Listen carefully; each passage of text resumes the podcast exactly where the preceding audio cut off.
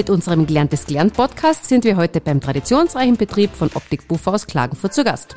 Geschäftsführerin Ines Rasnick stellt uns ihre Vision einer Ausbildung für ihre Lehrlinge vor. Dabei spielt auch Nestwärme eine entscheidende Rolle, denn wer sich wohlfühlt, lernt auch lieber und vor allen Dingen besser.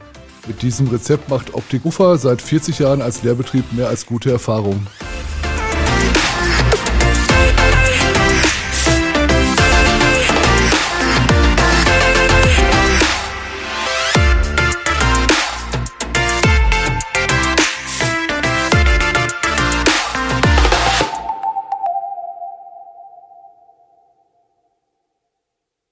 Herzlich willkommen bei uns im Wirtschaftskammer Podcast Studio. Wir wollen auch in diesem Monat einen weiteren Lehrbetrieb aus Kärnten vorstellen und ein wenig hinter die Kulissen blicken. Liebe Frau Rasnick, ich möchte gerne mit zwei Fragen starten. Äh, wie viele Lehrlinge gibt es bei Ihnen und hat die Lehre bei Ihnen eine lange Tradition? Bei uns gibt es zurzeit zwei Lehrlinge und die, Lehr die Lehrlingsausbildung hat bei uns eine sehr lange Tradition und das ist uns auch ganz, ganz wichtig, die Lehrlingsausbildung wir haben in den letzten äh, 40 Jahren so circa 26 Lehrlinge ausgebildet.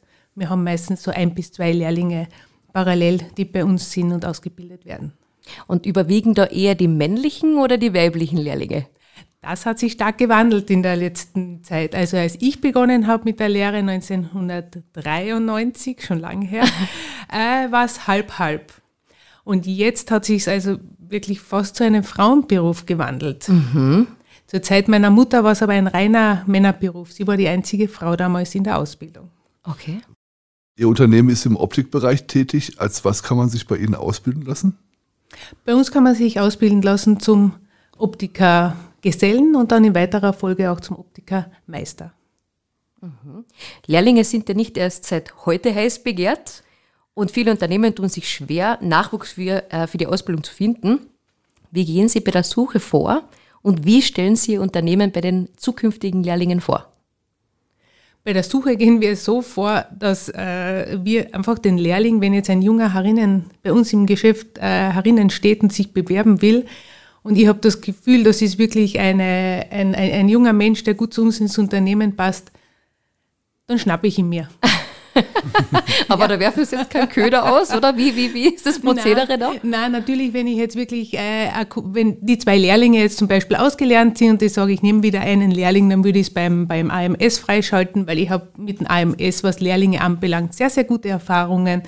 Ich würde es jetzt natürlich auf Social Media äh, bewerben, aber im Endeffekt ist es, ist es so, dass die Jungen, und oft sind Schulabbrecher, mhm. die in der siebten, oft in der siebten Klasse einfach nicht mehr, nicht mehr fertig machen wollen. Die kommen dann und stellen sich vor, und wenn das passt, das ist der Vorteil von einem äh, mittelständischen kleinen Unternehmen, wo ich die Entscheidungen sofort treffen kann, dass ich ja sagen kann, so, da ist jetzt jemand da und den nehme ich jetzt. Ob es mir jetzt in eine Planung hineinpasst oder, oder, oder nicht, dann sind wir vielleicht für ein halbes Jahr mal etwas überbesetzt, aber im Endeffekt habe ich dann, habe ich dann gute, gute Mitarbeiter. Und das hat meine Mutter auch schon so gemacht. Ich weiß, da hat sie gesagt, jetzt haben sich zwei so liebe vorgestellt, ein Bursch und ein Mädchen, wen soll ich nehmen? Sie hat beide genommen. Super. Und so haben wir auch ein wirklich gutes, gutes Team, die alle bei uns gelernt haben. Mhm. Potenzielle Lehrlinge von heute können sich eigentlich ihren Lehrbetrieb mittlerweile aussuchen. Wie machen Sie jungen Leuten Ihr Unternehmen schmackhaft und was macht eine Lehre bei Bufa so attraktiv? Eine Lehre bei Bufa ist attraktiv, weil die wirklich in einem Familienbetrieb arbeiten mit der Mama Ines. Ja, ich werde wirklich oft von meinen Mitarbeitern als, als Mama bezeichnet. Das ist vielleicht, wenn man als, als Frau mit, mit, mit zwei Kindern ein Unternehmen führt, dann ist man vielleicht auch ein, ein, ein Stück weg Mama. Ist mir aber auch wichtig, weil mein Unternehmen ist auch meine Familie und meine Mitarbeiter stehen mir sehr nahe und sind mir, sind mir sehr, sehr wichtig. Und wenn Lehrlinge kommen, weiß ich dann von ihnen auch sehr bald sehr viel von ihrer, von ihrer Geschichte, von ihrem Werdegang. Und dann kann man in einem Familienbetrieb auf die persönlichen Bedürfnisse viel, viel mehr eingehen, als es in, einer, in einem großen Unternehmen ist. Das heißt, Sie punkten dann mit Nestwärme im Endeffekt. ja, ich punkte mit Nestwärme. Wenn jemand Nestwärme schätzt, dann gibt es bei mir Nestwärme. Das ist schön, fühlt schön, man sich ja. aufgefangen. Genau, das geht ja immer, immer mehr verloren, diese, diese Nestwärme. In den großen Konzernen wird drüber, wird drüber gefahren, jeder hat seine Standards zu erfüllen, unabhängig davon, ob das jetzt in dem Moment für den möglich ist. Und wir arbeiten ja mit jungen Menschen, die oft einen Rucksack zu tragen haben, die einen Weg noch nicht gefunden haben. Und wenn man denen ein Stück Weg über eine schwierige Zeit drüber helfen kann, kommt das am Ende des Tages doppelt zurück. Schön. Also in den Medien sind Artikel, die von der sogenannten New Generation sprechen. das ist weit verbreitet. Also das Thema ist quasi omnipräsent in aller Munde. Hat sich die Jugend generell verändert? Ähm, also haben sie heutzutage andere Wünsche und Ziele als früher? Diese Frage habe ich meinen beiden Söhnen gestellt, die 14 und 17 sind. Habe ich gesagt, du, seid ihr so viel anders als ich? und die haben gesagt, eigentlich nein. Ich glaube aber, dass jede Generation ihre Prioritäten hat und jede Generation ihre Besonderheiten hat. Und das war aber immer schon so. Ich glaube auch, dass meine Mutter oder, oder meine, meine Oma dann auch so quasi auf die Jungen anders geschaut hat. Und ich bin davon überzeugt, wir müssen unsere New Generation, wie man so schön sagt, wir müssen sie wertschätzen und wir müssen sie fördern. Es ist unfair ihnen gegenüber, negativ über sie zu besprechen und zu sagen, die wollen nicht mehr arbeiten und die möchten das nicht mehr und die haben den Einsatz nicht mehr. Ich finde das unfair ihnen gegenüber, weil ich überzeugt davon bin, dass es sehr, sehr viele junge Menschen gibt, die arbeiten wollen. Sie haben vielleicht andere Prioritäten. Vielleicht ist das oberste Ziel nicht mehr, mit 18 den Führerschein zu haben und dann das Auto und die Eigentumswohnung. Ihre Prioritäten sind woanders, aber sie wollen arbeiten und sie wollen was bewegen. Und ich glaube, das Wichtigste ist, sie wollen wertgeschätzt werden. Und das geht sehr, sehr viel verloren. Sehr viele Jugendliche sind sehr, sehr einsam in ihrer Social-Media-Welt, sehr, sehr einsam in zerrüttelten Familienverhältnissen. Und dann ist es auch schön, wenn man sie in einem Familienbetrieb auffangen kann und da fördern kann. Sie haben es gerade gesagt, jede Generation hat was für sich, jede Generation hat auch ihre eigene Sprache.